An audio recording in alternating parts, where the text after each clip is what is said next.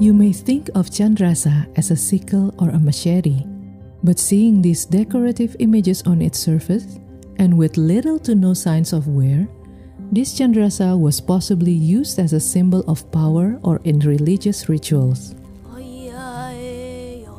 To this day, candrasa is seen as a sign of reverence in the communities of Nusa Tenggara.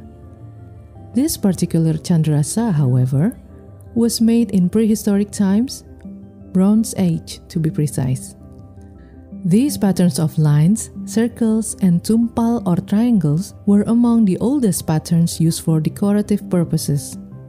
Experts think that the candrasa in prehistoric communities was used as a medium to connect the physical world of humans to the spirit world.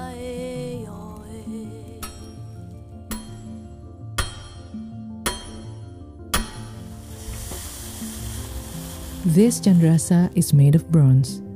To make the candrasa, it was necessary to possess a complex know-how in blending copper and tin using the correct furnace and molding technique to create a strong, durable, and beautiful piece of bronze. The invention of bronze is an important milestone in the evolution of human civilization.